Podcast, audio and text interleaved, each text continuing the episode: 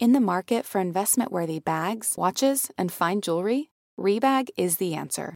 Rebag is a luxury resale platform where each piece is carefully inspected by experts to ensure quality and authenticity. Use Rebag to buy and sell finds from the world's top brands, including Louis Vuitton, Chanel, and Cartier. Head to Rebag.com and get up to 15% off your first purchase as a member with code REBAGNEW. Shop today at Rebag.com. That's R E B A G.com. And use promo code REBAGNEW for up to 15% off your first purchase as a member.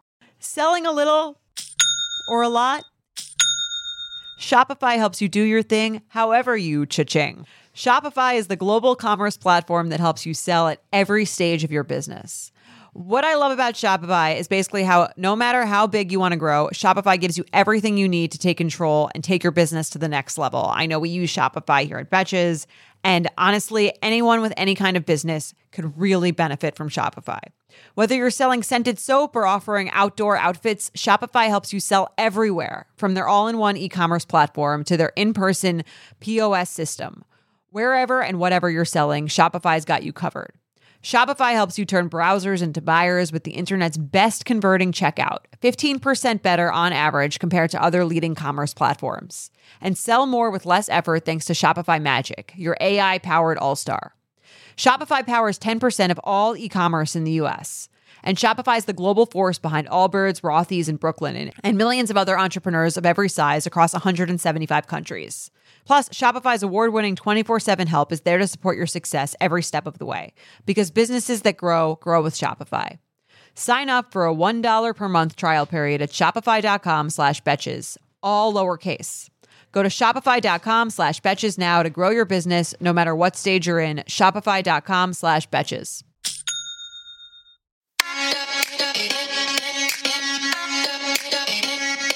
Welcome to So Bad It's Good with Ryan Bailey, the podcast where we cover all the pop culture we love to hate, from the classic reality TV moments of the past and present to the latest Daily Mail headlines and everything in between. We'll dive into all the infamous and notorious messes you can't stop watching. I'm looking at you, Jax Taylor. I'm your host, Ryan Bailey. play your part. My bitch a choosy lover, never fuck without a rubber. Never in the sheets like it on top of the cover. Money on the dresser, drive a compressor. Top notch hoes get the most, not the lesser. Trash like the fuck for forty dollars in the club. Fucking up the game, bitch, it gets no love. Country, giving all that she got. A thousand a popper, pulling pillies off the lot. I smashed up the gray one, bought me a red. Every time we hit the parking lot, we turn head. Some hoes wanna choose, but them bitches too scary. Your bitch chose me, you ain't a pimp, you a fairy.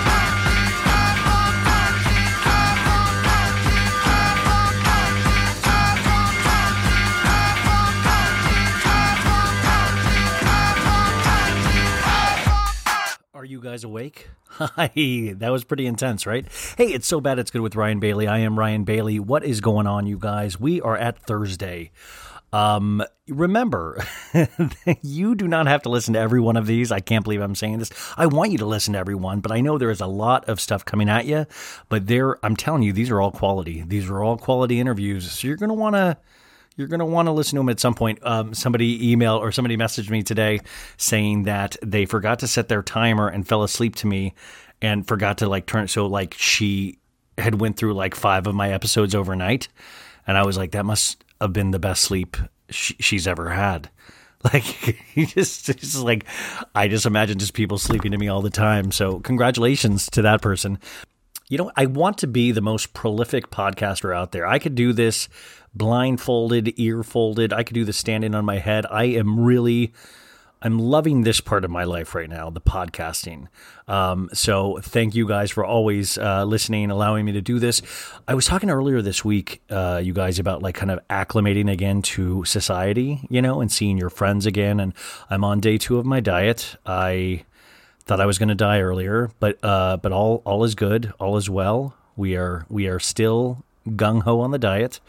Um, because my goal is, like I've always said, uh, to wear jeans again. You know, to wear jeans should be our. Did I talk about this the other day that um, one of the listeners, uh, awesome girl, she put me in touch because I was talking about male skims, Mims, you know, which Kim Kardashian, holler at me, let's do this. Um, she told her friend, she goes, We don't have um, male skims, but what we do have is torts. And then I read further, and torts are towel shorts. And she's like, Would you like a pair of torts? And I was like, Is it free? And then, you know, and then I was like, Of course. But towel short, where were torts around earlier in the quarantine when I had completely just settled into my bedroom? I just would have been full, fully in torts the whole time. But now I'm getting a pair of torts sent to me, towel shorts. So what is that like? You you're in the shower, you're showering off, and then you go, I'll put on a pair of torts and just walk around. torts. I love, I can't stop thinking about torts though. For real, I'm like, I am so excited to get my pair of torts. So I was, I'm not joking. Like I'm really excited. Like it's no, like I said, it's no male skims, but torts is its own thing. Like I feel like torts is. I'm gonna make torts the next big thing. Torts is my torts is going to be my legacy, you guys. I can't wait to show you pictures of me and my torts. Um, how are you guys doing? You hanging in? Oh, I wanted to tell you one more thing.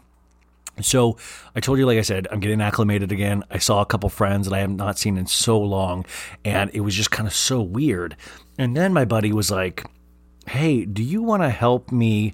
Uh, he has like this soft play business, which soft play, I guess, is like a kids company with like mats and balls for like five years uh, and younger, you know. And he does like, these uh, birthday parties for kids, you know, and it's like COVID safe. And him and his wife, uh, who I've known for so long, have this business that they started and it's kind of kept them afloat, uh, especially during during COVID and stuff. So he had a shipment of like all this soft play stuff coming in from China, and he wanted me to go like you know an hour and a half away to pick it up, and um, you know he said he you know like hey, and I was like yeah, you know what that'll be good. I'll force myself to get out. You know it's we're masked up, everything's good and it was like raining. It was like the first day it's rained in LA in so long.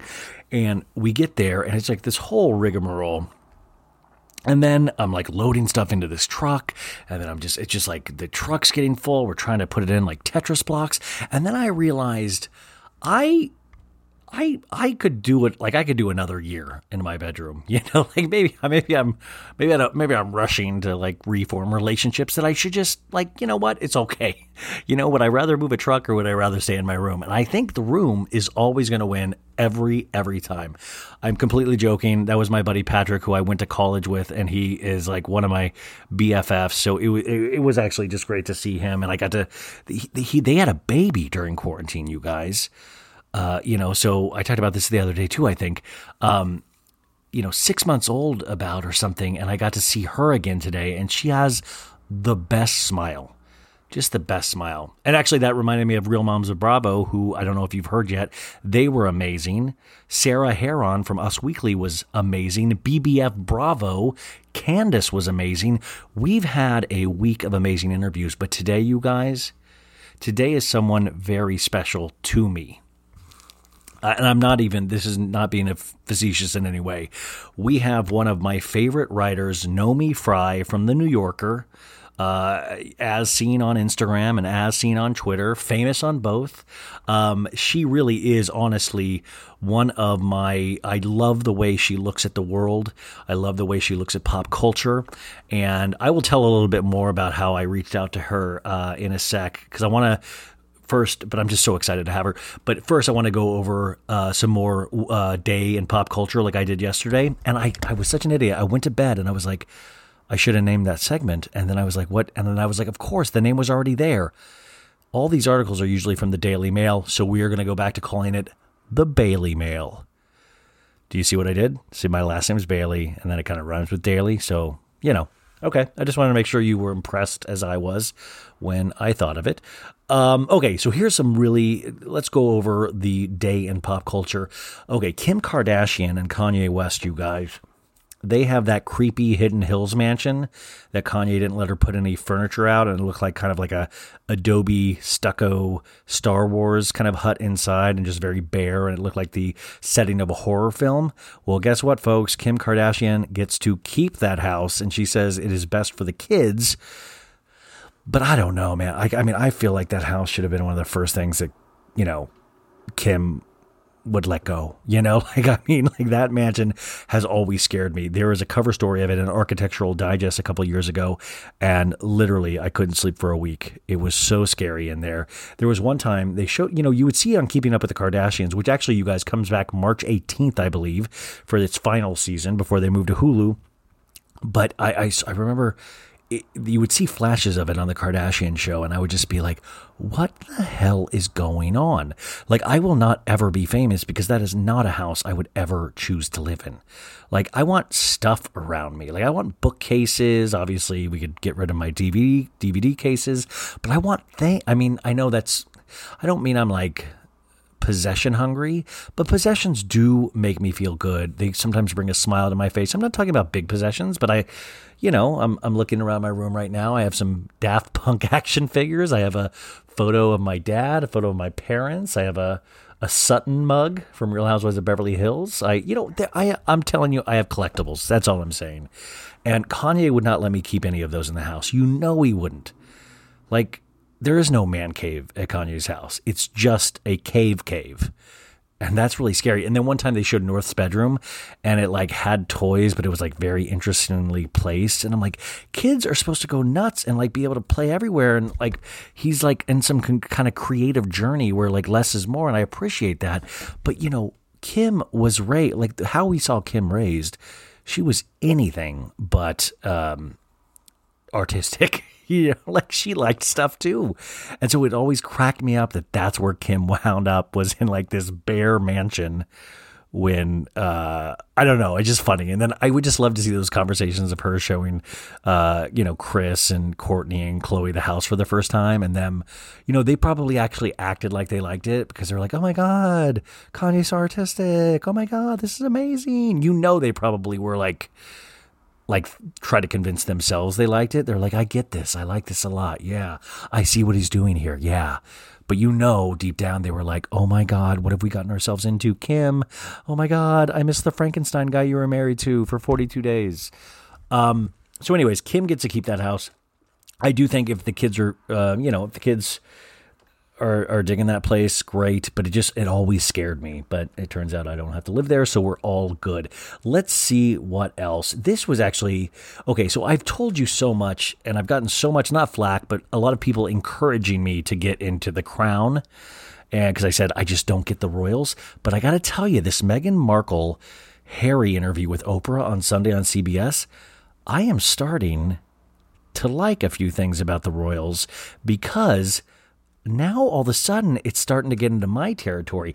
Meghan Markle is saying that the royal family are is setting her up. Is is like basically they're talking shit about me and putting out rumors that are not true and I'm like ding ding ding ding I'm in. I'm fully in on this. I love it. Who's spreading rumors? Let's get into this. And I'm like, oh my God. And then she took Harry away. Now to me, it is getting fascinating. I just still, my one holdout, you guys, help me deal with this. Why? It, this is basically, she was like one of the actors on Suits, like we talked about on like TNT. And I don't know a lot of other royals that have been on TNT shows. Um, but how all of a sudden it's like she's treated like this like kind of angel and like it, it, I don't know. Like the press I do hear is that there's half the press saying that she's an angel, half the press say that she's manipulative, she's manipulating Harry. Like, what is the real answer, you guys? I'm catching up on all my Megan stuff. So, which way do we go? Do we love Megan, or are we do we believe the royal side? And if we if we believe Megan, do we have to hate the royals? Does that mean I don't have to watch The Crown if we hate the royals? There's so many, but I got to tell you, this hooked me in a little bit.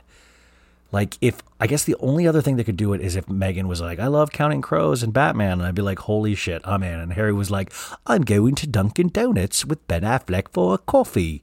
And I'd be like, oh my God, where have you guys been all my life, you know? uh, let's see what else. Chris Harrison, I think I mentioned this uh, yesterday. He is going to be appearing on ABC Good Morning, their Good Morning show. Um, he's doing another interview um, it's going to be airing, I guess, Thursday morning. When you hear this, he is uh, doing a uh, video interview with Michael Strahan. Um, and Michael Strahan's asking him the tough questions about why he defended Rachel Kirkconnell in her photo where she posted the antebellum plantation themed party that she went to. Uh, Harrison says it was a mistake. I made a mistake. I am an imperfect man. I made a mistake and I own that. Okay, he owns that. That's good. Um, we'll see what else the interview says. The only thing is that he said he was going to take some time away to learn and to you know, let things heal. And if I'm not mistaken, it's been like a week and a half. And usually I'm so, I'm a dummy. So things take me at least three weeks to learn. So I'm, you know, a week and a half. I'd at least, Chris, do two weeks. It is funny how, like, they're trying to get him out there immediately. Like, just chill out, bro. Like, take some time to actually maybe kind of learn. And I know you want to get back out there, but I don't know. So it'll be interesting to see what happens with that. You guys, Somebody is upset again. Alec Baldwin. Uh oh, boo hoo. He deletes his Twitter, you guys. Uh, he deleted his Twitter account after being skewered on social media for commenting on Gillian Anderson's switching accents just weeks after wife's hilarious scandal. Um, so I guess he tweeted, he posted a link to a story about the reaction to Gillian Anderson's American accent. He added switching accents question mark. That sounds dot dot dot fascinating.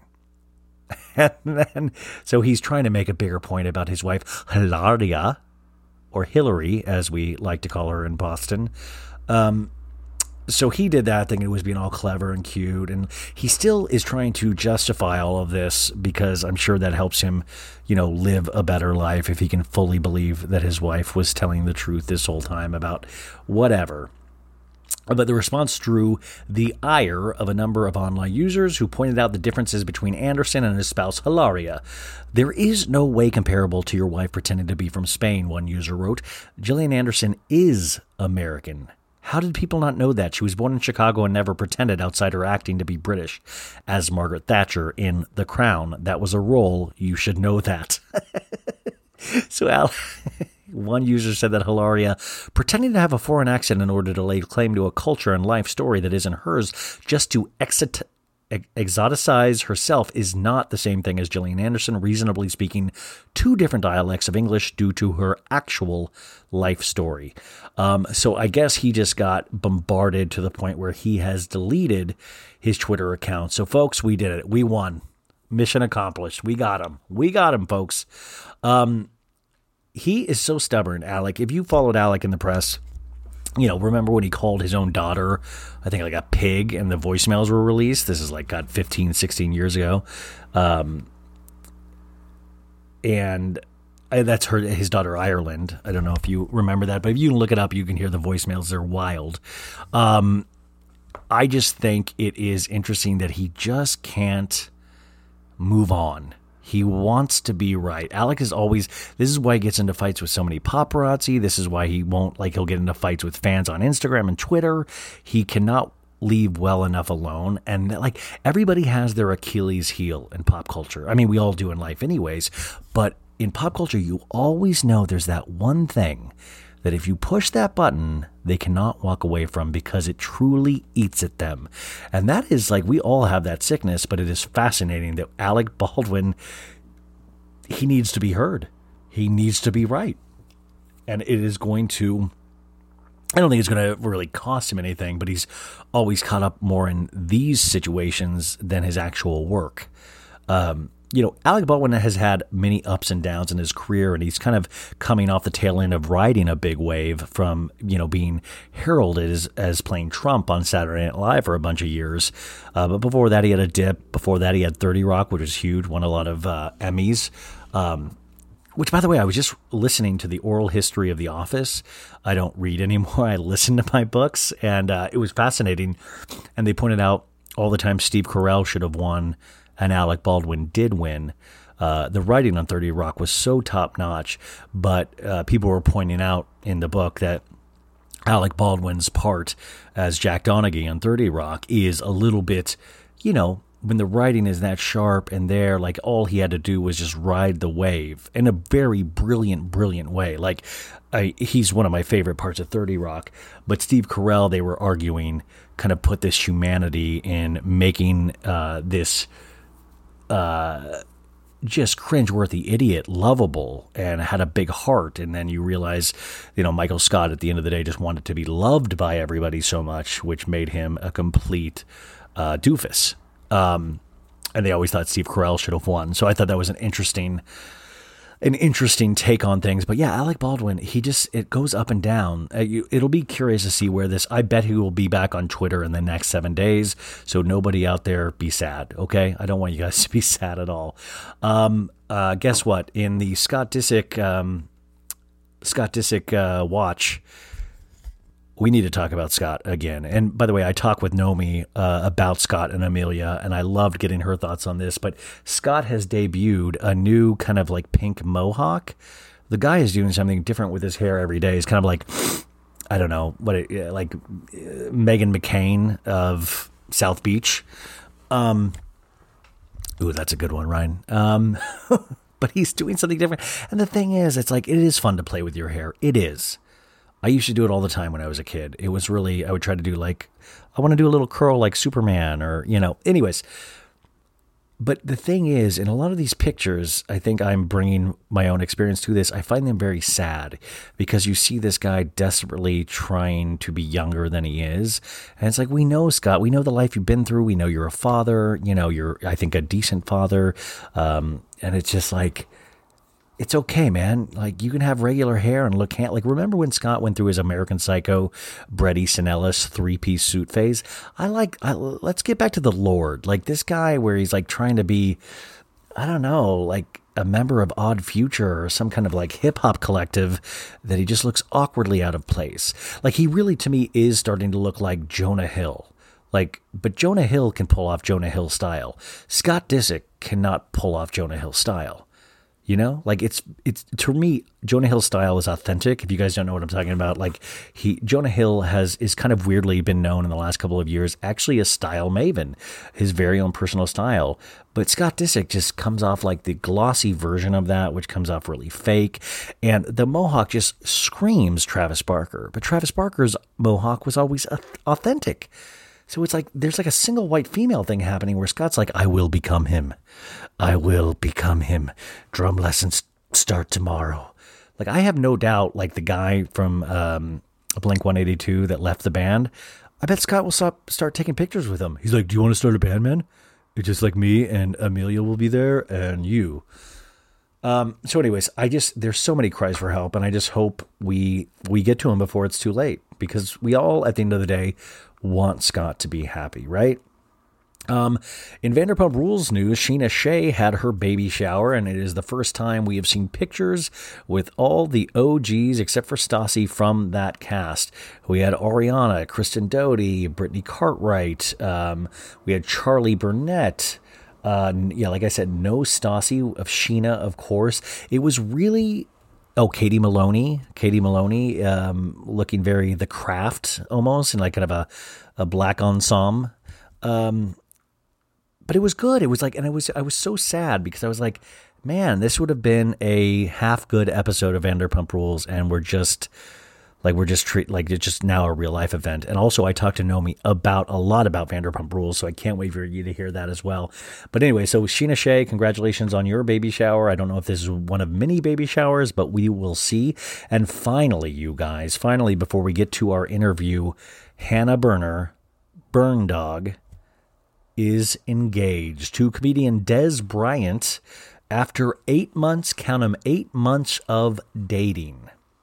Now, congratulations is in order. We are very happy for Hannah. They uh, People Magazine uh, published their engagement photos. It is actually a, photo that she had posted with Des, I believe, around Valentine's Day, um, or that's when he did propose to her. Was on Valentine's Day, but they air like you know they airbrushed the the, the ring out. So now we're the real photos with the ring. She said yes. That's all amazing. If she is happy, he looks happy as all hell. I hear he is madly in love with her, which is just amazing. The the only the only kind of thing that's weird here is eight months the timing. Okay, so the timing of this is very odd because eight months would put us before Summer House started filming. And we know, though, when she went into Summer House, she was all crying about Luke and stuff like that. We know because Hannah was on my podcast in July and she hinted at dating somebody or she was in the mix with somebody. And we joked a lot about Luke on that podcast, but they went into that. And then Luke was on my podcast two weeks ago and said Hannah had a boyfriend going into the summer house.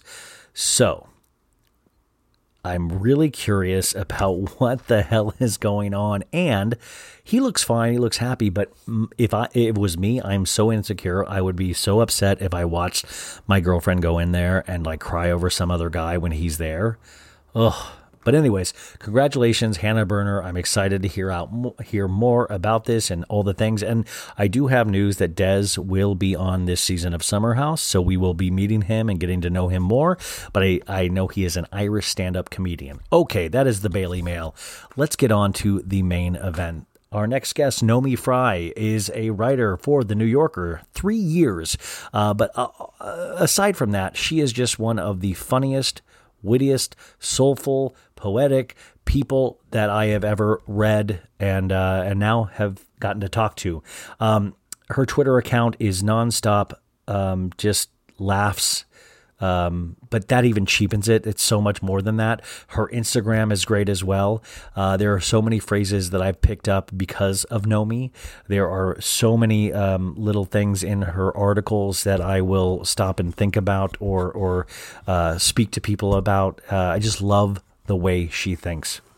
And and she's a lover of reality shows as well. So asking her to do this, you know, of course you want to think, you know, I'm like, oh, that's I, I I love that she respects reality shows as much as we do.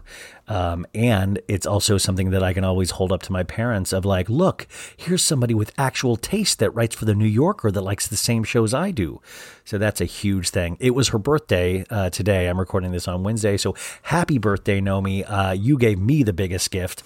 Uh, I reached out to her like a year and a couple months ago when I started the podcast because my therapist told me to like make a list of all like my heroes. And she was one of them, is one of them and uh, I know this just would will weird her out, but uh, she's just great, and she was so nice and said yes, and then I said okay, great, and then I didn't know what to do next, and so I just let that die for like five months, and then I was like, crap, I was supposed to ask more about scheduling. Like, you know what I'm saying? Like, I it's so it's so tough, and I get so nervous about asking people I like to do the podcast that I'll be like, once they say yeah.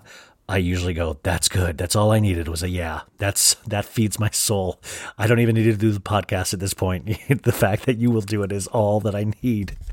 Um, but uh, finally she was able to do it and we uh, originally we were going to talk about real housewives of salt lake city which we end up do we end up talking about a lot but we talk about vanderpump rules scott disick what i think heaven's going to be like um, and you got to hear my intro to this i just want you to know i was so nervous this intro I thought I knew I was saying. I've got to write down my intros now uh, better because I wanted to give like a really good intro, and I usually am fine with my intros, and I just I I tank it at some point. I mean, I think it's still fine, but I was so nervous that I was like, I just started I couldn't, there were so many other things I wanted to tell this person, you know. But, anyways, I am so happy that my friend Naomi Fry is on here. You guys are going to love her. Uh, really, a truly, uh, truly uh, amazing mind. So, ladies and gentlemen, sit back, relax. Naomi Fry.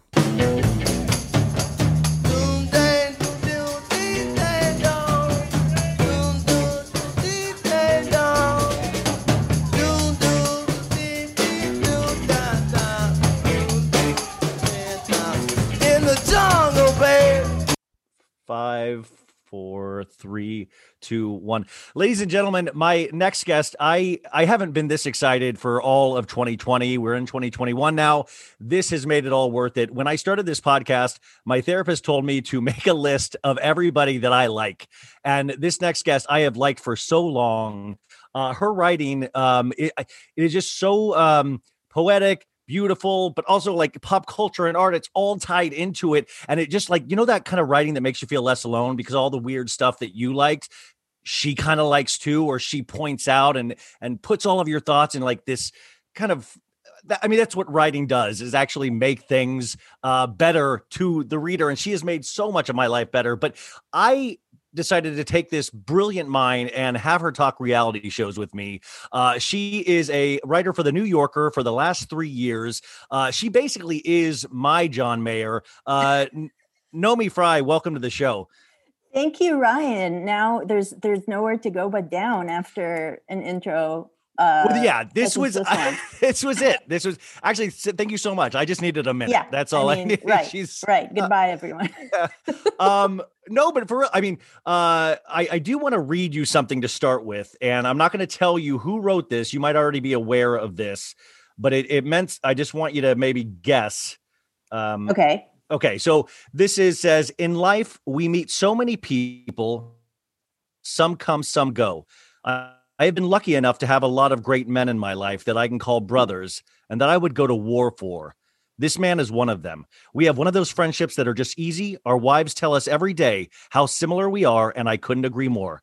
I look up to you constantly. We call each other just about every day to vent about things and talk about our future. We don't judge each other. We don't argue, which is weird because we are both extremely hard headed. You have taught me so much in the past five years about life and recently about becoming a father. You are one of the best fathers I have ever met, and your girls are becoming such beautiful little women because of that. If I am half the father you are, I will be forever grateful. You have taught me to be selfless and to always remember life is short.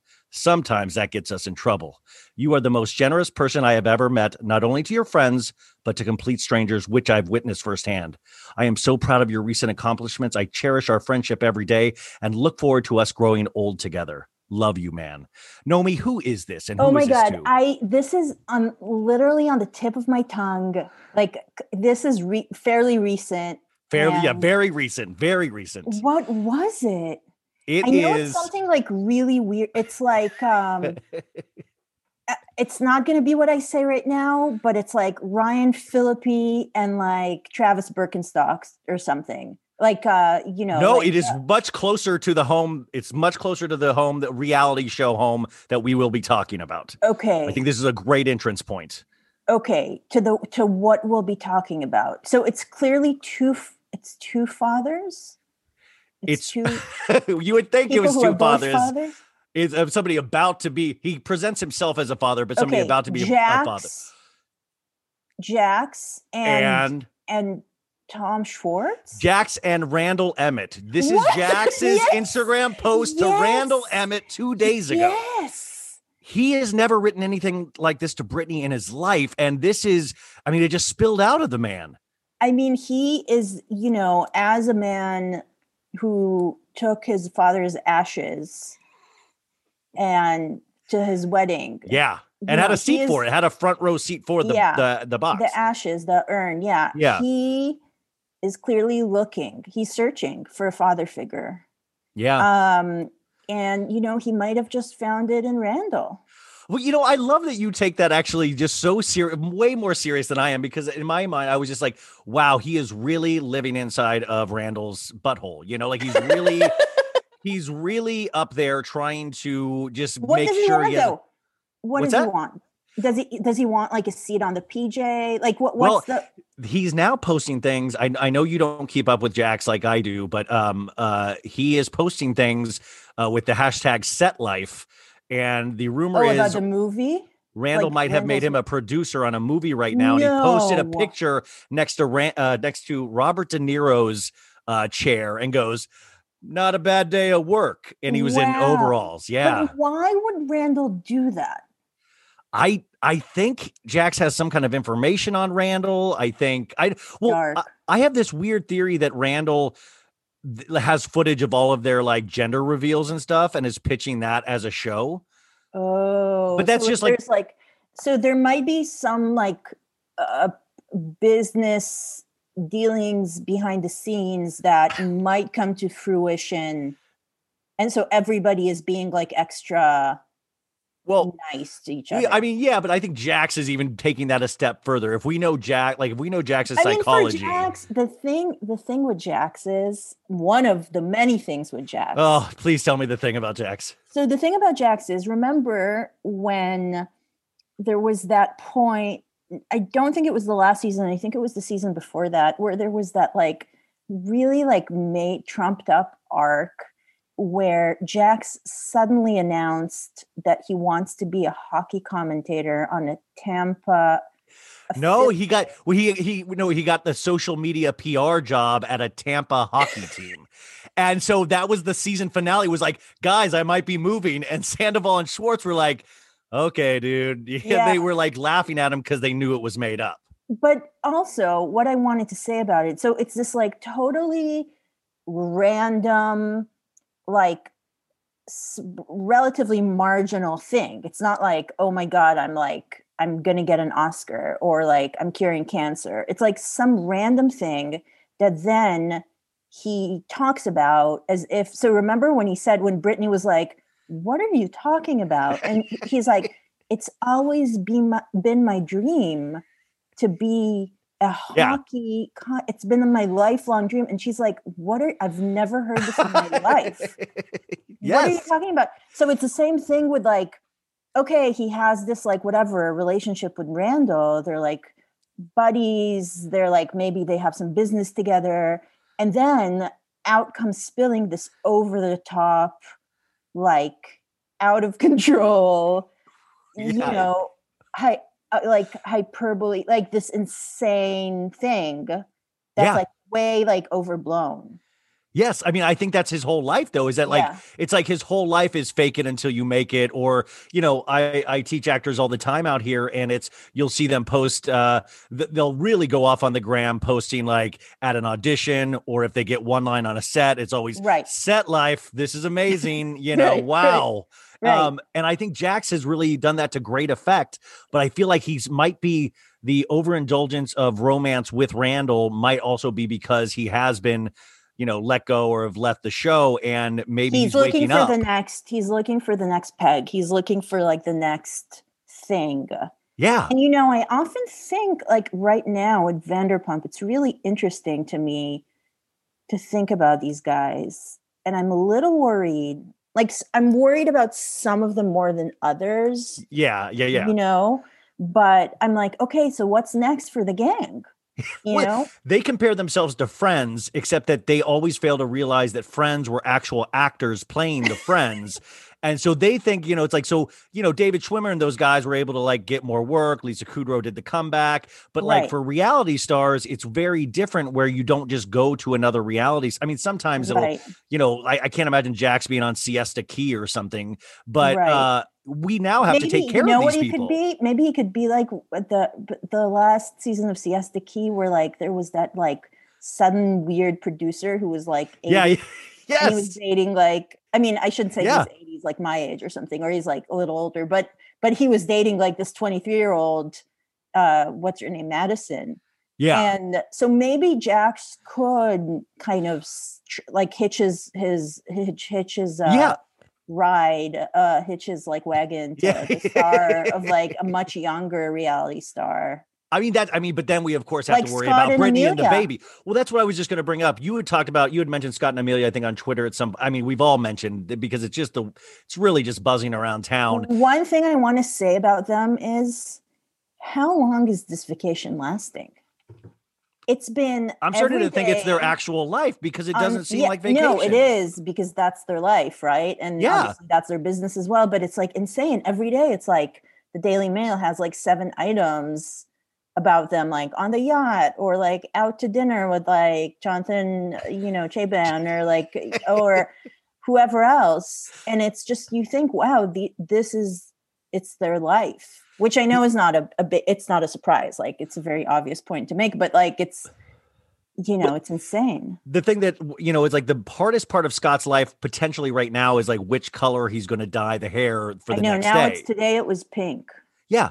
And like Amelia already just went really viral with the hard nipple photo uh, on Sunday. And I really, I mean, it's like I'm wearing hard nipple things where I, I mean, really is, and I'm an older man, but I, I really was influenced by that. But do you get that one photo though? And I hate to read into the gram as you like to call it, but like he just looks like he's like looking into the distance. Yeah, Like he doesn't really know. He's like dead Yeah. And she looks completely, I mean, I don't want to say completely there, but completely like goo goo gaga. I mean, she's stuff. besotted. She's besotted with the older man. Um, but she also must know. I think it's probably again much like Randall and Jax. I think it's a combination of some real feelings there, you know, and some Yeah. real like engagement and infatuation, perhaps, and also kind of like obviously this is their business, so like, you know, they've both been getting attention for this. So it's all in a day's work. We're getting the clicks. It's all in a day's yeah. work. I mean, she's doing all of these like influencer type spawn things on her gram. I checked out her gram uh, a couple days ago. I, I don't follow her. Maybe I should start following her. What if she Um, starts t- uh, uh, um, tweeting about you of like, Naomi Fry, follow me. It's time. it is time to follow. I mean, I always I have to say I don't know that much about those girls, but they seemed like in um, on Beverly Hills when they were featured, they seemed like pretty sweet. Like they seem like sweet young girls, you know. Yeah, I mean, there d- it doesn't really. I I mean, I don't know a lot about them except what the show presents in this. Sure, I mean, of Beverly course, Hills. of course. You know, she she you know had a hard time. They had a hard time with their fashion line. It, Yeah. yeah, I mean, it looked like Lisa was doing a lot of the work, and she had a hard time finding the right apartment, uh, but finally found one. yes, when, when they, with the- Mauricio, or or rather, I think it was Mauricio's Farrah? daughter. Yeah, Was it was it Farrah? Was it Kyle's daughter? Yeah. and Mauricio's stepdaughter. yeah. Um, helped helped Put her in like where they had a 24 hour concierge service. right. you know, because she she had a lot of list of options. Didn't want to be on the first floor, but didn't want to be on the third floor. Needed it like light, cool. Um, so kitchen island. Um, What marble marble kitchen. island. yes, whatever has happened in that apartment has worked wonders for her. But I would love to have seen the blossoming of the romance between D- Disick and Amelia. Like, how This does is like that go dream. down? It's my dream. To see how that what works. Yeah, to see to see what's happening. Do you ever think about this, like in the terms of like like like well, I would love to see a night of one acts, you know, potentially off Broadway, where you would see these things come to life, or Yes, you know, like or even like the the elevator ride between Beyonce, Jay Z, and Solange, the 100%. airplane It- ride. that's like know. porn to me. I Yeah, mean, me that would too. be like my Like, porn. yeah. Do you ever like just sit there and fantasize about what happens in these moments? Like it's like fan all fiction the almost. time all the time like it's it's it's it's all i want is i want i don't want to know things to tell anyone like i'm not you know my impulse isn't like oh then i'll have great currency you know i'll have Yeah, gossip yeah. that i can like tell f- other people or like sell or uh, Yeah. whatever people do with gossip uh, or even write about for me in fact which is why i should say i I mean, of course, I, I can't. I don't know if this is, it reads as true if I say it about myself, but I think I'm a good, generally speaking, a good secret keeper because I don't, I'm actually afraid of like, I hate conflict Yeah, in my own life. I guess I like watching conflict, like on reality television uh, and so on. But um, I'm afraid that, you know, like a piece of information that I have will come between friends or like, you, you know, or like break up a couple. Yeah. I, I don't I don't even know the types of things that can happen with like bad information. So in fact, I keep things very like if someone asks me not to tell something, Yeah. uh, then I I pretty much don't tell it. So and so well, and there so goes my next dream- question. and so my dream about these things is like it, not knowing these things in order to share them necessarily, but just to like know. Yeah, it would it's- scratch it's this peer- itch. peering into the soul of man. You know, just like I don't know my thoughts on heaven per se, but there is a part of me that like if heaven exists, I would love there to be like a heaven machine where you can like just go into a room. I mean, not, like defending your life, well, maybe a little bit, but like where you actually get to put like, let me know the like who killed John and they just tell you, you know, like or what happened this, and they play it back for you. I mean, that would be one of the huge benefits of heaven is that like you would get to know all of the answers, you know? right. I wouldn't know want to know about myself. Like No, I no, no. wouldn't- God, I wouldn't want to know like oh you know like what people say when they talk shit about me or like it would if crush me. if anyone like cheated on me or you know or like anyone like uh, kind of undermined me in any way or anything that has to do with with my life um i would rather remain in the dark i guess i mean unless it like impinges on someone's safety or my own or whatever but i mean after the fact Oh i don't no. think i really want to know Yeah, I mean, they, they always show that in movies where they're watching their own funeral and stuff like that. And I just figure it like, wouldn't you, if you're watching your funeral in heaven, it's like then heaven is not working properly. like, there's no reason you should want to be watching people suffering because of you. And it makes me Yeah. like really upset to think about. Like, I would not, I would not choose that. You, you would do so many better things in heaven than that. Um, like But yeah. learn about how Disick and uh and yes, exactly. That's to be. or just i mean i don't know. So it the the the the celebrity pop culture pull just like it it is i romanticize it on a daily basis. I imagine it. And like you know sometimes it lets me down when i actually find out the true story behind things. I would rather live in a blind gossip kind of world where you get to just like cool. Like when you learn the truth sometimes it's it's it is not great you know? It's like kind of boring sometimes. And it can also be pretty dark yeah yeah oh yeah i mean uh, yeah but sometimes i i sometimes i can dig darkness in that form rather than darkness Right. in my own life oh yes Uh, hundred percent um do you think vanderpump rules should continue do you think it has a possibility I don't see how it could. I mean, I I if I feel like it could continue if they found some really amazing cast members. That actually have relationships with each that other have relationships. I know it's like hard. It's hard at this point, right? Because people, as often happens, know what they're up against. You know, as, as often happens when you try to bring in new people into an established franchise. Yeah. Um, so it would be hard to recapture the magic of the first few seasons of Vanderpump, which is Yeah. really a perfect, was like a perfect television show. Yeah they didn't even have to try it was just it was just right there. Like i mean just imagine having the situation ready made probably not knowing it coming in when you were casting of like having kristen having her uh, like sleep with jax behind Stassi's back. During the movie drive. During the movie drive um cheating on tom you know cheating on Stassi um and then keeping it a secret like all throughout um until like the end of the second season it's like just incredible like Yeah. fireworks You could- fireworks you and couldn't write completely things natural like that yeah completely natural. So that doesn't, you know, and obviously people, obviously that sort of thing does happen, but to have it kind of organically on a show revealed kind of in real time is, I don't know, felt pretty rare and magical. And and it almost appre- you appreciate it even more now that it's gone in that when you Exactly. go back and you're like we had it all at one point uh but then you see things like uh i know you've tweeted about uh selling sunset before and selling sunset is completely you know it's glossy Yeah. uh soulless i mean i can't get enough of it i, I love it but it's completely different way i mean like watching Romain learn to speak english has just been what, a journey um but it, it's completely different watchable in a different way Yeah. but it, you have to recognize it's a different enjoyment yeah, it's a different enjoyment. I mean, Vanderpump in the beginning was like verite. I mean, it was really it's these people like, I mean, they're like apart they're shitty apartments. It's uh, the D- Dogma 95 or whatever that it was. Dogma 95. They were like really, you know, yearning to become stars. Nobody knew who they were. Like the just everything about it was amazing. So yeah, so I don't think we can ever have that, but we could probably have if we had like some really strong like okay, for instance, so we are going to talk about Salt Lake City, right? Yes. Yeah. So Salt Lake City is an example Thanks for bringing me back. Thank you.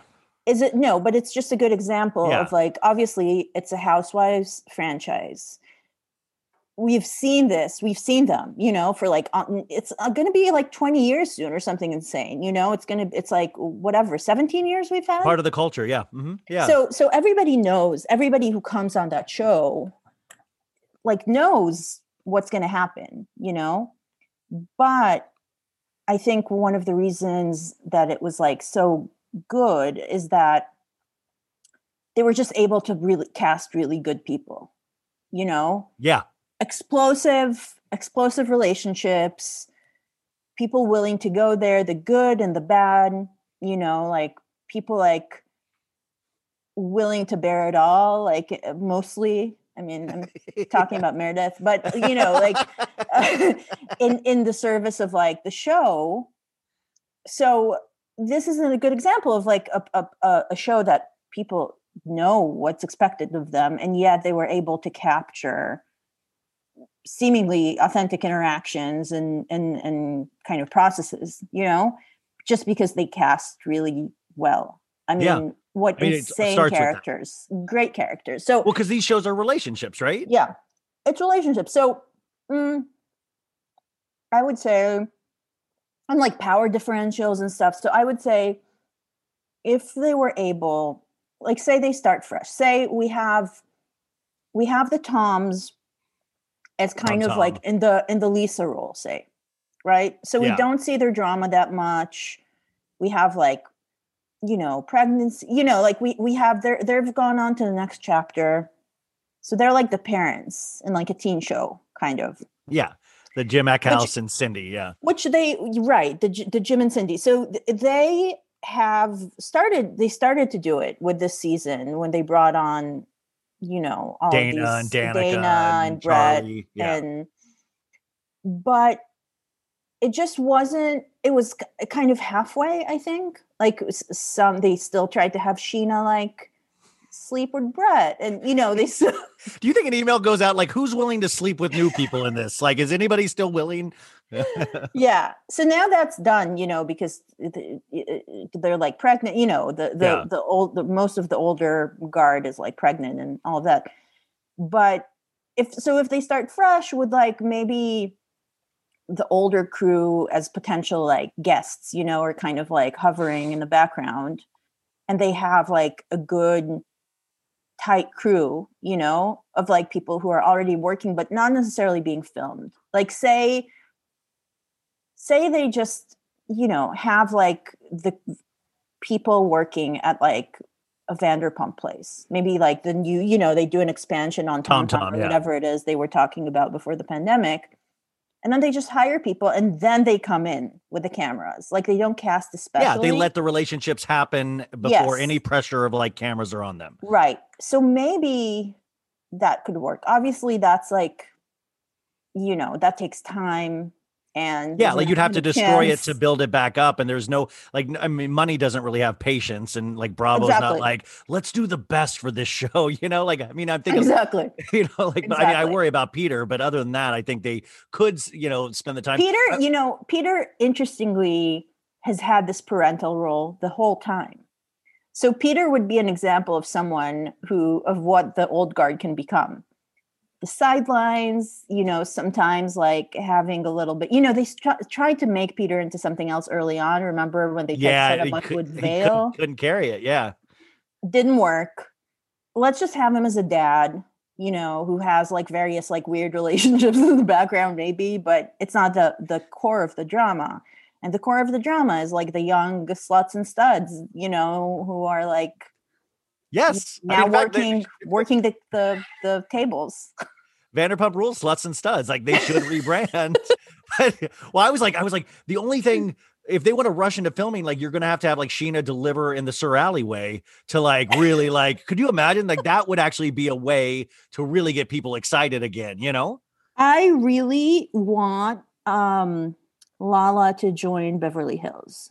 See that I would actually because she's she angers me in Vanderpump Rules now. But if you switched her over to Beverly Hills, It's perfect. it really would fit so much and i would Yeah. love her i lo- would love her attitude her clothing mm-hmm. her clothing really stood out to me in this last season of like oh, come on we know you have money but like all the other it, like, it, Right. it's so garish and stands out and she's Yeah.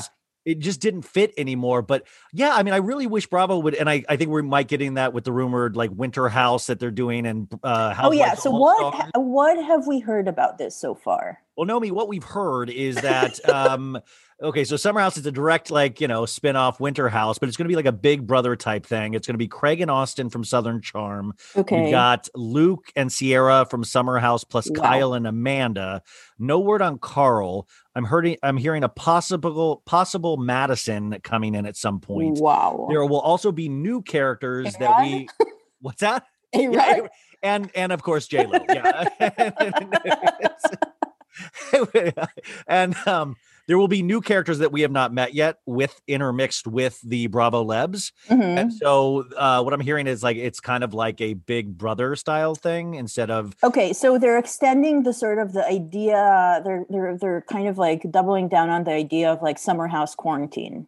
yeah, yeah. Yeah, which I'm watching now. I'm a little behind. I'm only like two uh episodes in. Forgive Okay, so you got two more, and uh, you don't. Yeah, Yeah. no, uh, you're you're just about to see like Luke and Hannah, like kind of like Luke, Hannah, Ciara, like the love triangle that nobody, you know, whatever. Like so, Right.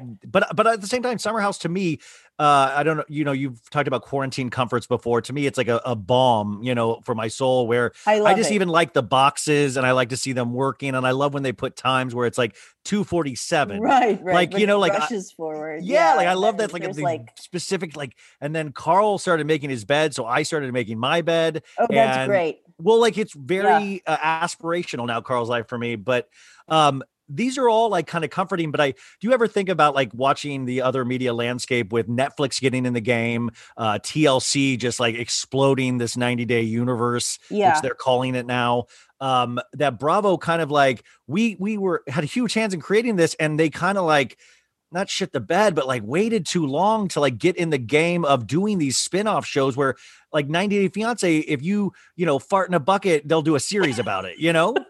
Like, do you ever like like see that like you're like, bravo, you gotta get your get in the game here.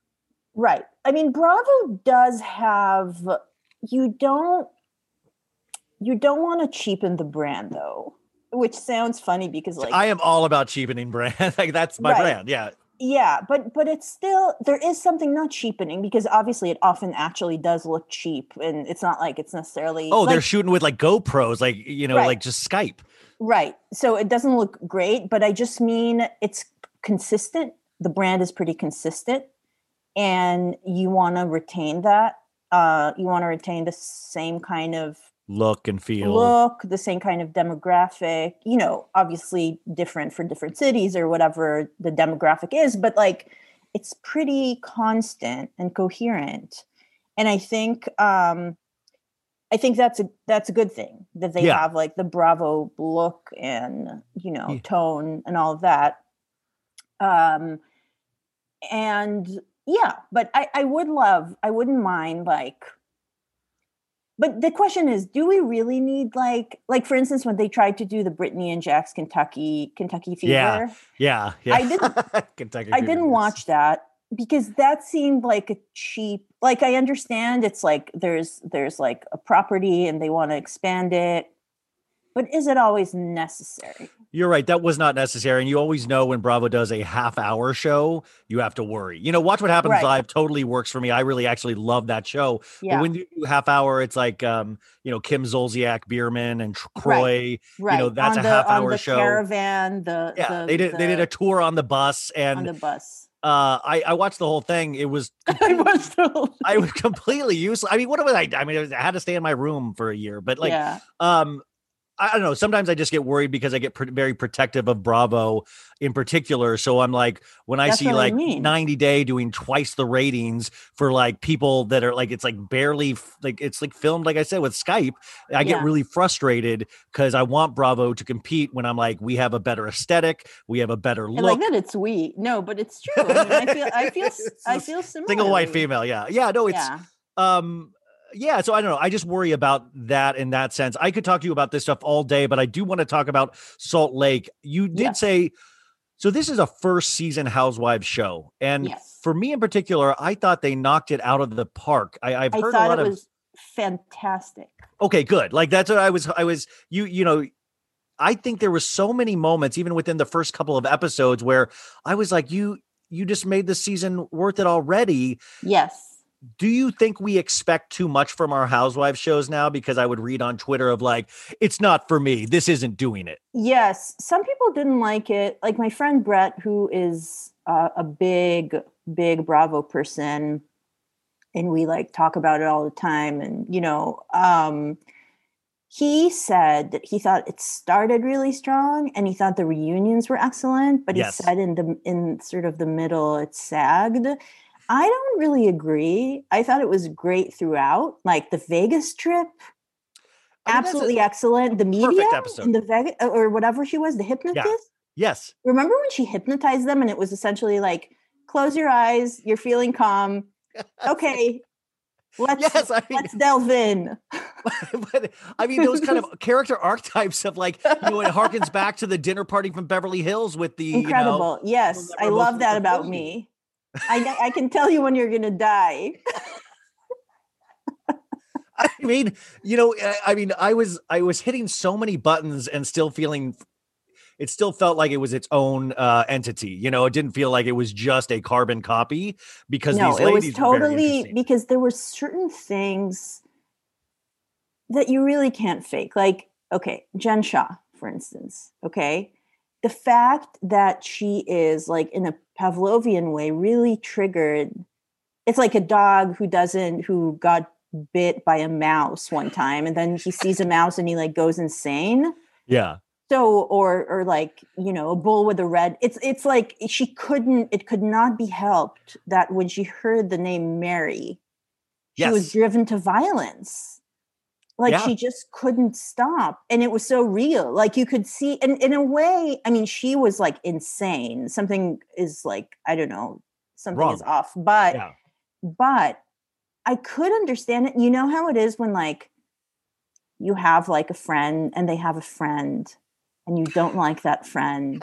and then they're like, "Oh, I I went to the movies yesterday." And you're like, "With who?" And they're like, "Oh, with Mary M. Cosby." And you go like, "Oh."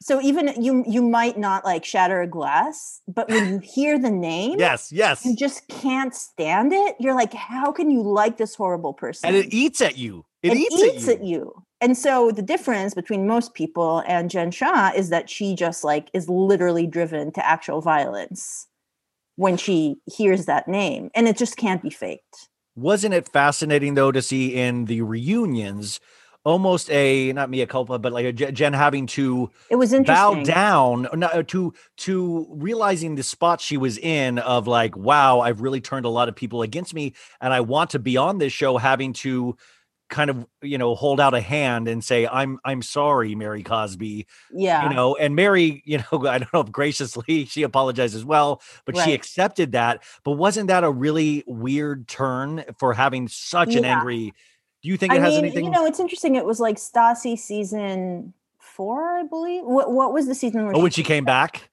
Yeah. uh she was gone three, three or four? I think it was four. or yeah they went when she with the katie and uh kristen Yes, and after like she left and was with Patrick in New York. Patrick, the devil spawn, like the worst person on earth. I mean, and also, who tells Lisa Vanderpump she has a nice ass when you meet somebody for the first time? Like, I don't like. I'm not like a. I mean, I just figured like you know not to do that, and especially with No, I mean something was, something was wrong with him. Yeah, He literally a sociopath. Like something you could see it in his eyes that he had like some crazy manipulative game, but the ends of which were not clear. Like I don't know why, but you could just see that something was off. Yeah. How do we all see it, but she doesn't, or just women like bad boys? Yeah, he fucked with her head, I guess. Yeah. I mean, he was like a me- yeah, he was he he, he it was like the game. He Yeah. gaslit her, as they say. But it, it it so when she came back and you could see she was like devastated, the relationship with Patrick didn't work out. You know, she was on the outs with Kristen and Katie. She had ga- gained some weight because she probably like, you know, quit Adderall or something and was like, you know, hard. Weight, hard. but she felt like you could see that she felt like reduced because of it and insecure and so that was like and she had to bow, bow down like the entire season so that was a little bit like the jen shah thing Yeah.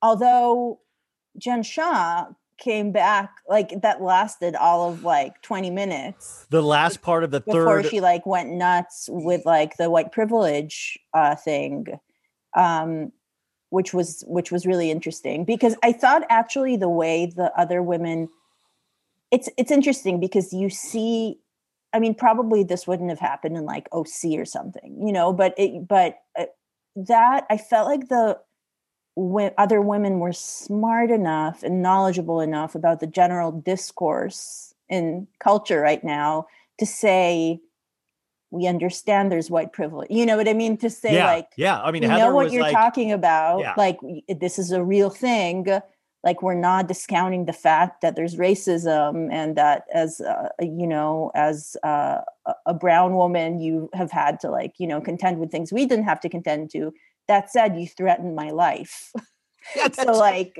you know there's you know there's just I mean, like, and threat, like, was good when he goes, "You said you were going to kill me."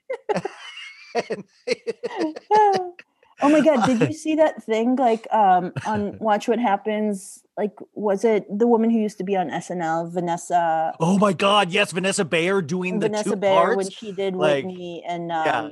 Wait My who did Vida she Tequila would never do that. oh yeah and lisa lisa barlow Um, so good. it was really good both of both voices were really good Yes, like whitney was- and lisa I love when Andy's happy too. Like Andy. oh had, my like, god it was, like, makes me gleeful. so happy when When- he was happy he was like yes yes well, isn't it nice in the reunions where you like you could tell Andy was in it? Because sometimes with these reunions now, when he's doing it for so long, it's like you know Elton John playing like Rocket Man. Like it's like he's like I Yeah. just going through the motions, and sometimes things will like now kind of slip through a little bit, and you know. But this, he was awake. he was, alert. he was awake he was really So yeah good. he was into it and he asked he asked the important questions what was one thing that i was really impressed with when he was talking to when he was talking to mary actually when he was asking her about the church and the whole thing about how she said her parishioners were like um they were cheap and stingy Yeah, well, because she she didn't get enough birthday cards from her parishioners, and so there's She audio leaked audio. insane Yeah, we, we I don't want to. she redeemed herself. Well, well, that's what I was going to ask you too. Is like the second reunion we've saw we've seen something that they've never done before, which I found make it fascinating. Was that they used it as an actual episode to give a backstory to an entire character that we weren't able to see really flourish throughout the season, like Mary Cosby. right right A good half of it was all Mary Cosby answering allegations like Yeah. the church, her money, her marriage, yeah and we never just- really seen that.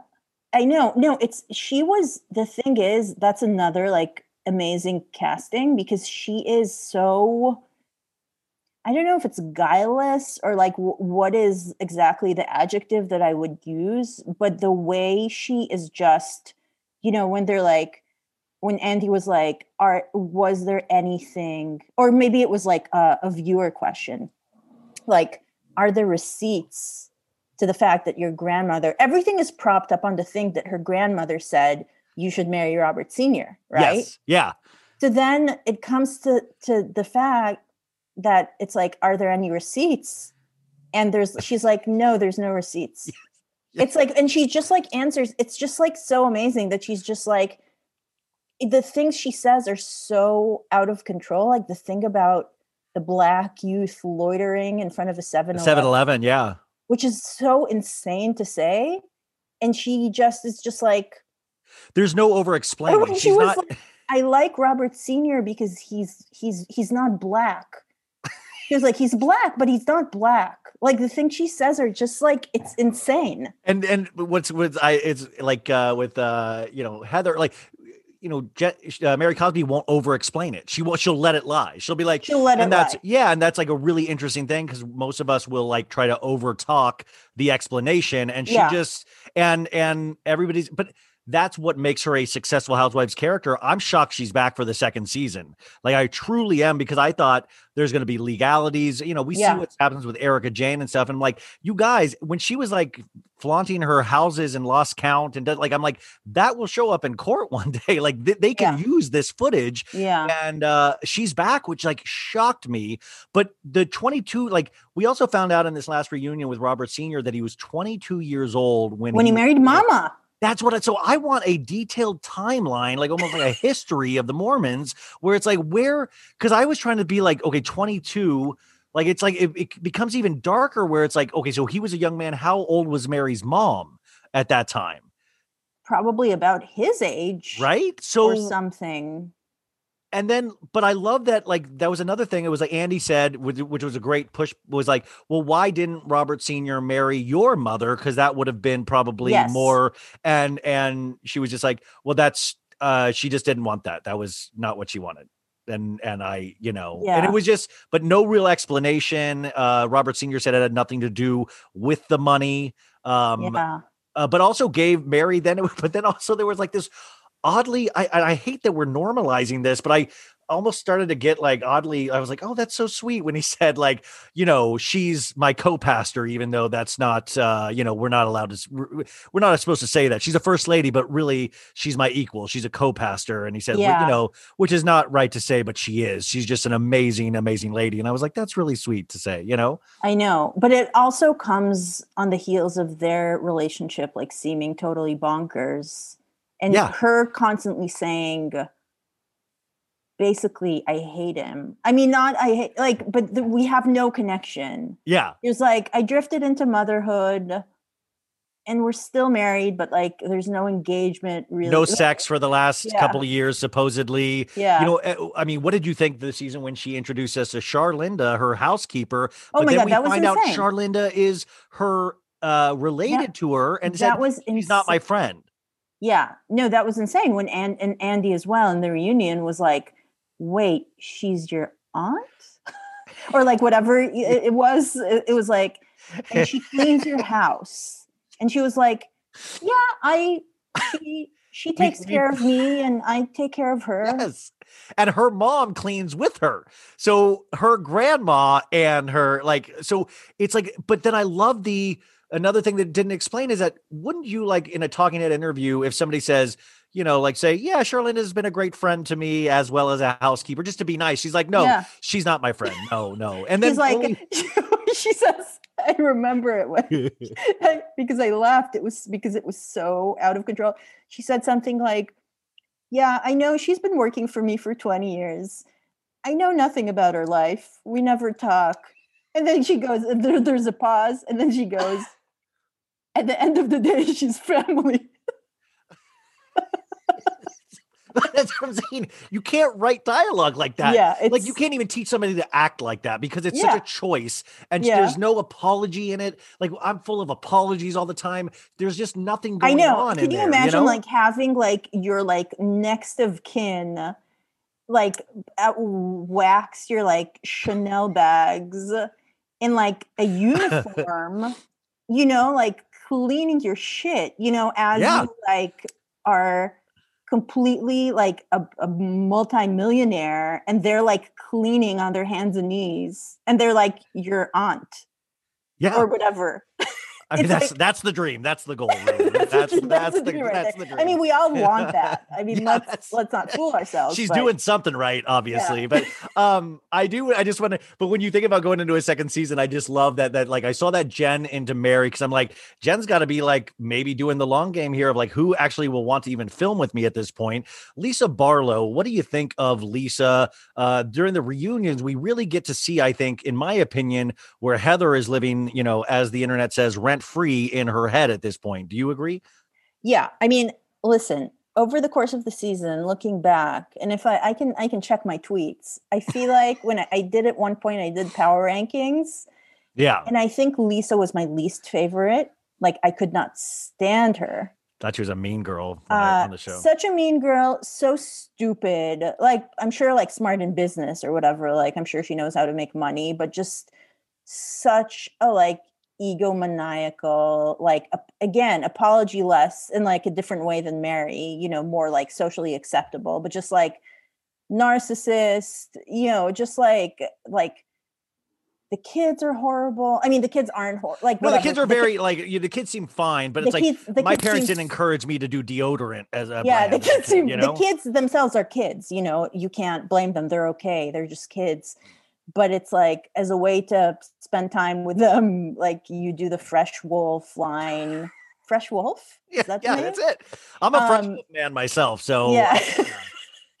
it's just it's just like it's just so soulless and she's such an idiot. It's like it was very painful to watch. Just so uh, you know what? Smug and self-congratulatory which is there's That's it. nothing worse Do you ever Nothing think worse. that uh, we had they had the rare thing for a housewife show of like they they filmed a year ago and they actually got to watch it come out during quarantine and like kind of be exposed. You know, we saw them like fumble around on Twitter or you know Instagram, and then got to see people's reactions. And I always think about Lisa is that she thought, and also I find this is like Lisa, Meredith, and Jen. I think Mhm. Lisa and Meredith thought Jen was the star of the show because she was so loud yeah and they you can see them favoring Jen and even putting up with antics that most people wouldn't put up with immediately. right But then the show came out, and I think Lisa, especially, that's where Heather and Whitney really because Heather and Whitney started to be fan favorites, and I think it completely crushed Lisa's psyche. Yeah, because I think it's very interesting. I thought that was one of the most interesting things this season was Heather's, you know, her which I of course identified with, uh her deep hurt that Jen, Meredith and Lisa were like the cool girls for whatever reason. I mean, it like chills my blood to think that, but you know, like that's in the world of the show, Yeah, in the world of Salt Lake City. It has to do with money, I'm sure. It has to do, although Heather seems like fine money wise, but I just, it has to do with some sort of like power rankings, like preconceived pow- power rankings. And uh-huh. just the fact that she was feeling that Jen was tossing her aside in order to be friends with like, I don't know, the slim brunettes or something, you know, who are just which is like so relatable. Like I, that I mean, I like we know. all been there, you know. totally and who are just you know it, it even it doesn't even necessarily it seems like they all have money so it doesn't even feel like it's even that that much. It seems more that meredith and lisa are more easily self-regarding and smug and unapologetic whereas heather always seems to feel like she has to apologize for herself Yeah. you know? So i was i thought that was very that was one of the th- main themes this season and it was really interesting to see.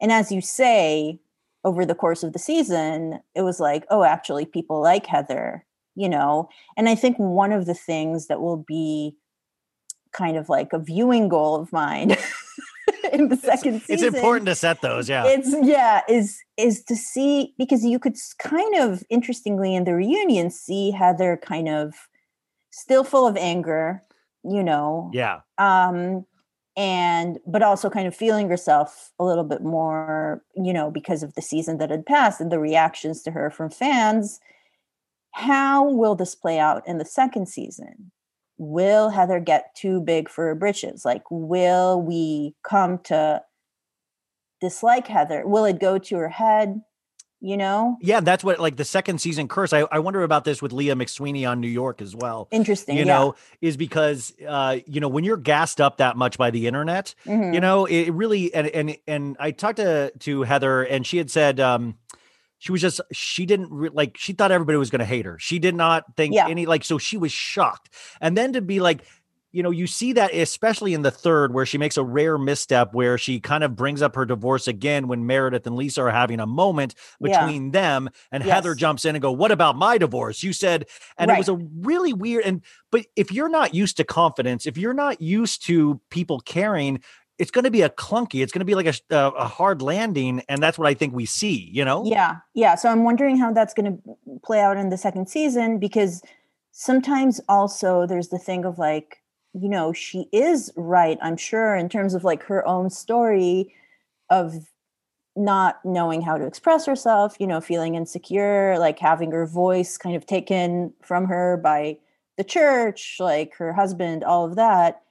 And so then her goal not unlike mine it, it is is like okay i'm gonna find my voice i'm finally gonna Yeah. like and but then what happens is when that gets kind of as you say gassed up by the internet will it be too much like will she go over to the other side of being like kind of in her own ego and being like i deserve this i've been Yeah. silent for way too long and then it'll be like a shit show where suddenly she makes all these missteps and is like insane you know Which is kind of an interesting way that I've learned to watch Housewives too. Is almost like an, uh, a pro wrestling, like a WWE, where it's like you know, well, Hulk Hogan used to be the hero and now he's the villain. Like Yeah. you can kind of like do those switcheroos. And like I walked away from these uh from this entire three part reunion going, I'm I I I am.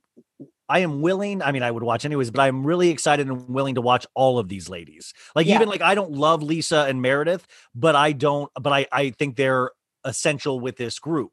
You know. Yeah. And also maybe I, I started feeling, as I said, I hated Meredith throughout the season because she was so smug and sure of herself and her voice and her manner, just like It's like like Out- Xanax, like like weeded. Like it's like just It's uh, like, so it's it's like she's always like just in a meditative state, or I don't know what it is. Did I say Meredith? Yeah. Oh, sorry. I meant Lisa. I mean, Meredith Oh. is annoying. Well, Uh, Meredith to me is just so like zoned out all the time. Yeah, Yeah, she's so zoned Lisa. out. Yeah. She, yeah, yeah, yeah. I meant Lisa. Uh, Although Meredith has her own smugness, you know, she also she does feel better than others. She thinks she's smarter. She thinks she's more refined. You know, she's also she's just- inherited Brooks' smugness a little bit. Yeah. Brooks. Oh my god. Brooks. to know Brooks Marks is to love. no Brooks Smucks is the land of opportunity in Canton, Ohio. That's where we're going, Canton. Like, I what's mean, that guy's deal? A, a real. I don't. I don't mean this in a disparaging way, but something is wrong. That's what I was saying. Like there, I was like, there's no. I know we're painting this as a love story of they're back together and they're, you know, we're oh god, working it's it out. But it's like there's just no way that this is like there's just no way this is working long term. There's no way. It makes my my blood like Curdle. curdle in my veins. That's Like- so, Like the clot, things yeah. that have gone on in this marriage. Who can even know? I She says multiple times. She said we've separated multiple times. I mean, can you imagine? And he's just so he just reminds me. Maybe it's because you know they're Jewish. I'm from Israel. I'm. He. They just remind me of like here, especially reminds me of like kids I grew up with or something. Like this sort of like. He seems like a very familiar type, like an annoying. Like he constantly like pokes at you. You know, like he makes these jokes that aren't really funny that are meant to get under your skin but then he's like no no no i'm just I, I, I- was just I was just being funny. Like, why are you making such a big deal? yeah, of like this? you know? won't let me see your phone. I'd let you see my phone. Yeah, exactly. Come It's like, on, let me see your phone. Yeah, it's like really Exactly. prodding. Ugh, prodding. Horrible man. Disgust. She's spitting, you guys. You can't see it, but she's spitting on the floor. I mean, I don't know. Maybe I mean, he, like, who knows? You know, Do who know really he's like kind of like a life coach? Do you know like he's like an inspirational? guy- Which, by Mm, the way, I didn't realize is Canton, Ohio, some big kind of spiritual like like Is it? landing spot? Like, well, that's where his job is. He's like, I'm in the land of opportunity in wait, Canton, is Ohio. he really a life coach? Somebody said that that was i mean somebody somebody said well i mean he's always he's always posting inspirational phrases and stuff like that Oh, good. I, and a I- I lot of girls have in. slid into his go in. dms well i don't know if you really it's might be upsetting for you at this time but um uh no it's just a weird relationship because they're both and also that to know brooks marks is to love brooks marks i'm like i feel like we've been presented Brooks Marks and I don't love Brooks Marks. I mean, I don't I don't dislike Brooks Marks. I mean, I but it's just it's another thing like I just like Brooks Marks.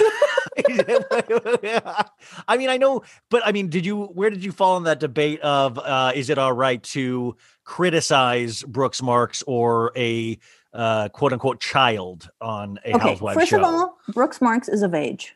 Okay, I will say this: Brooks Marks is 21 years old. Second, Brooks Marks has made himself a big part of the show. This is got a talking is- head, got a talking head. yes, this is not like Portia, like criticizing Portia Umansky or something, you Yeah. know, or like whoever, you know, or like a, even a teenager. This is like a person. He quit school for the semester. He's a designer. He showed his design. He was benefiting from this clearly intentionally, which you know, props to him. Whatever. But he was a character, like, and he got into business. He got in their business. He got Well, in their business with the yeah. whole vagina thing. I mean, yeah, he. I mean, also, I mean, I'll, I will always like. That's another thing that I would love to know is like, did him and his sister Chloe like why why did they go to Best Buy of all things? Remember when they left and they're like, we're going to Best Buy at like 9 p.m. at night? I'm like, is Best Buy a club in Utah? Like, is it the is it really the the electronics store? Like, because it just didn't because like wouldn't you love to see that? Like, send a camera crew with them. I want to see them walk around Best Buy, you know, judging things at Best Sort Buy. of like picking up things and putting them down. yeah, like, uh, you know. Um, but yeah, he seemed very judgmental. Like he already seems like somebody, one of those guys that like I can already tell wouldn't like me. You know, like he, I feel totally. judged I mean, he would be my mortal enemy. Yeah, exactly. I mean, he wouldn't. li- listen, I wouldn't.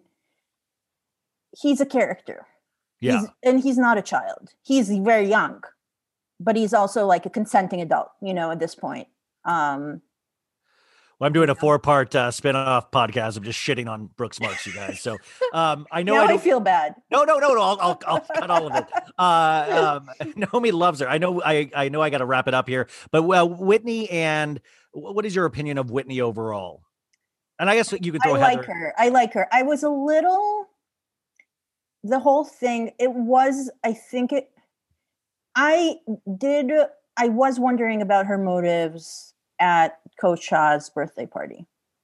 Was she just yeah? Like why make the mistake of like I even Yeah. know not to do that, but was she taking a bullet for production? You know?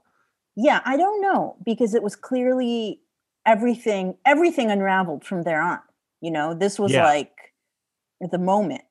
So I don't know if she was like talked into it or if she wanted to make herself, you know, like a central character in that way or maybe she was she was just sort of drunk and was like I don't like that Meredith and Lisa are sort of getting off scot free, you know? Yeah. And uh and me and Heather are like left in the dust. So Jen should know that they're talking shit about her to Mary M. Cosby. Yeah. no, I mean, I really grew to like uh Whitney and, and I, I like what I like I- Whitney, and I ide- identified with like her journey. You know, with her dad. I really rooted for him. It was kind of it's kind of heartbreaking. The whole situation is heartbreaking. yeah, that was like really because we did see like, and I'm like, I, I got so like, I I know he probably was like, yeah, I'd love to be on TV. Let's do Yeah. this, you know, and then couldn't like the fact that we all made fun of his hair and stuff, and it's like, man, like I could have told you that was gonna happen. Like, I, mean, it was. I, but but at the same time, like the fact that we saw her try so hard, and we've you know she told us she's tried so many years financially. I'm sure she. I'm sure she has. It's like a great burden to have to, you know, to have a parent like that who keeps fucking up, you know, because of a disease. But it's it's a burden for a child. And, to see that uh, on national television, you know, amplify then to see that i mean she came out as a caring daughter from it i think she really is um and we all rooted for him to get it together i i don't know i hope he can Yeah. get it together at some point it's a bad it's a bad disease it's I love the um, but like even it was very it was very I thought uplifting to see him go to the hair demonstration. i love that he and i like, i think "Hey, i, I posted something about it and you commented he was yes. a rock star in there well, because he was like, Yeah. oh, you can do four ways, you can do the side, you can do the, yeah yeah and, like he was like he was charming. All the ladies were laughing, and I was like, this guy knows his hair, you know. I think. yeah no he's a professional Um. Okay. So, uh, well, the, uh, the discourse on Salt Lake, I believe, will go on for years and years, and hopefully, we can talk another time about this. I just I really wanted to quick ask about your writing because you did a. a a Jürgen Teller um, uh, story today that just came out in the New Yorker, and that he was the guy for W uh, W magazine. He's been getting a lot of press because it's just very um, just celebrities out in the wild, if you will, um, and getting a lot of heat for that. Yes. So he, so I wrote, this is for the New Yorker website. It just came out and, um, Jürgen Teller, you know, uh, uh, one of the top fashion photographers, uh, in the world and has been for like three Decades, right? decades now. Yeah. And, um, so yeah, so it was like a portfolio of like the best performances, so-called uh, portfolio in W magazine. It was shooting like I don't know, like more than a dozen, I think, so like maybe twenty stars, Yeah. including like Clooney and like Jared Leto and um, you know, Lakeith Stanfield and um, Tessa Thompson and a bunch of other people, uh, and most of them were shot on the street in West Hollywood. A friend of mine like showed me, uh, my friend Chris showed me where it was. Like took pictures. It's near his work in West Hollywood, I guess. And um, it was just these people sort of like on the street, uh, very like, I mean, they were wearing like designer clothing and they had hair and makeup, but they were pretty raw looking. And a lot of Yeah, like Riz Ahmed "This said, it was like two clicks, like it was in and out. yeah, yeah, it was very snapshotty, and people were like, "My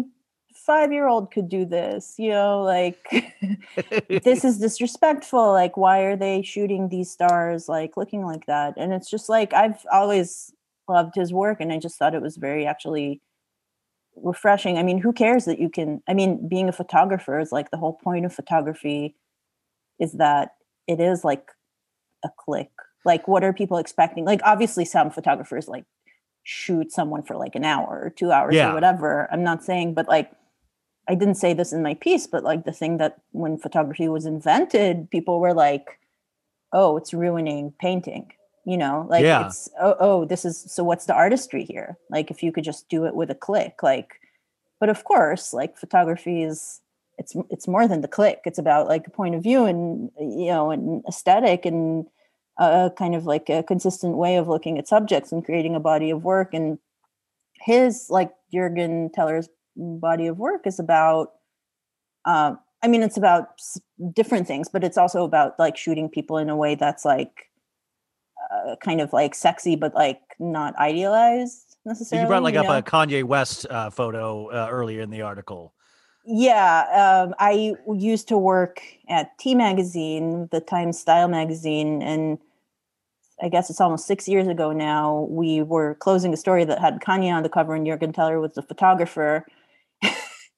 and the photo was the photos again were very kind of like low key, unadorned. You know, there was there was some in the studio and some like outdoors, but like Kanye was very dressed down. You know, just in a t shirt and jeans and boots and like a, a one gold chain. And when we were, we were closing the issue, I noticed that I was wearing like jeans and a black T-shirt, like Kanye, and a gold chain. And so my friend took a photo of me in the in the magazine like copy room against the wall like, to mimic because that the static is kind of like snapshotty, right? Which is what Yeah. people were partly what people were angry about that it seemed like lazy, you know, and not like you know all done up and glossy. But that's you know that's the point of this photography. But I love that you say you say like you know isn't stardom stardom in general is the ultimate form of privilege. Yeah, Yeah, like what we're so great. worried that we're worried that these uh, stars aren't getting like Yeah, the like oh getting no, the George the like is- respect that they're due. Relax, like you know. and uh, plus, they I think they look great. You know, I think it's like you know, sexy and they're attractive. And but I love I love your article because you made me actually rethink my initial like you know sometimes we just are so used to so much information coming at us Oh, that sure. you do like real quick judgments and stuff and I thought that was it actually uh your article made me stop and kind of pause I went back and looked at the photos but uh and you in the article just like being a little bit ugly uh being a little bit ugly is cool and I just thought that was like the coolest way to end I mean that to me is like I'm gonna get that tattooed on me you know I know. I mean, this is it's funny because actually I I tweeted that, but I tweeted it like maybe a week before these photos came out. Just like not in relation to the photos. I just thought it in my head because that's what I I don't know if it's what I like to tell myself or like an aesthetic I like try to cultivate or that attracts me to other people. And then when the the photos came out, I was like, oh, okay, I was already talking about this. This is exactly what I was thinking about, Yeah. or that this is the kind of thing that I was thinking about when I was t- tweeting this like earlier in the week. So I was like, okay, I'm just going to put it in the piece because that's like that was kind of like what I was feeling about it without know without having known about these Yeah, yeah, yeah. yet I mean I but did this like kind a- of aesthetic and also you know it's it's like my age i grew up in the 90s it's like this is the aesthetic that i've always liked and and yeah and grew up on like Yeah. i've been i've been looking at his photographs for like 30 years now you know so it's it's it was uh a chance to talk about that i guess because you know Uh, all the young kids they don't necessarily know and you got to teach them You got you got to show them the way, as as Whitney You Houston the kids. Yeah, teach them well and let them uh, lead the way. lead the But um, way exactly Does that last thing? Does that happen a lot in writing, or like what? What actually? Do you have like spider sense on like what you write about, like what attracts you to a story, or yeah yeah. I mean sometimes sometimes i suggest things. This this was suggested to me and often now my editor who's great um you know we follow each other on twitter on instagram and she sees stuff i post about sometimes, you know, and she's like, "Oh, you should write about this." I mean, that's not the way she necessarily assigns me stories, but it could be a way of like, "Oh, you're thinking about this thing that people are talking about. Maybe you can just write about it." You know, and in this case, um, this this was a case where I was sort of like thinking about it online, and she was like, "Oh, you should like develop this into a piece."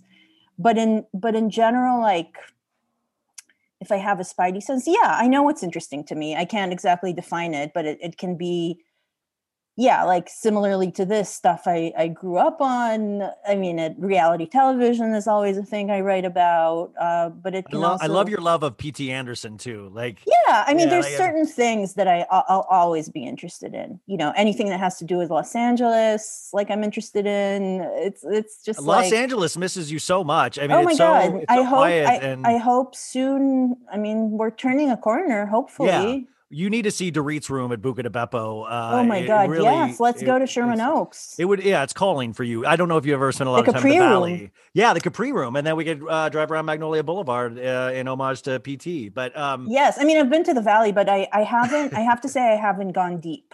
So this would be an opportunity, and we could do that. yeah, I would love that so much. we Um, could like record a podcast from the car. Oh, see, now I'm just gonna. Can I just give you money to come now? Is this it? Uh, Sure. uh, your birthday is tomorrow. Your birthday is tomorrow. So My happy birthday! tomorrow. Thank you uh, very thank much. you so much for your pre-birthday eve, spending it with us. Oh, please, I have like Um, zero plans. Okay, let's just keep on going. Let's do Yeah. this. No, um, no, really, you you have just been you really uh, you uh, your talent just makes me so nervous. Uh, and Oh, and you're one of the people what? that you're one of those people that like uh, you always asked John Mayer to follow you, and one day he did, and then all of a sudden, all of a sudden, out of nowhere, you posted a picture of John Mayer to the point where I was like, "Holy shit, is this photoshopped or something?" And then you were actually hanging out with John Mayer, so you are my John Mayer. Thank you so much oh my god, for, for Ryan. spending this time with me. Uh, and I don't want to like make you feel weird, uh, but no, not at all. This is wonderful. I've, I've loved you Um, so much. So thank you, thank you, thank, thank you. No, thank you for having me. I'll, I'll I'll be back if you if you want me. Maybe to maybe to sum up the second season of SLC. I, I need I need it before that. So let's. Uh, well, let's- sure, that too. Maybe summing Um, up the first couple of episodes. yes, of course. But uh, thank you so much, and and we will talk to you next time. Yes. Okay. Bye, Ryan. Wherever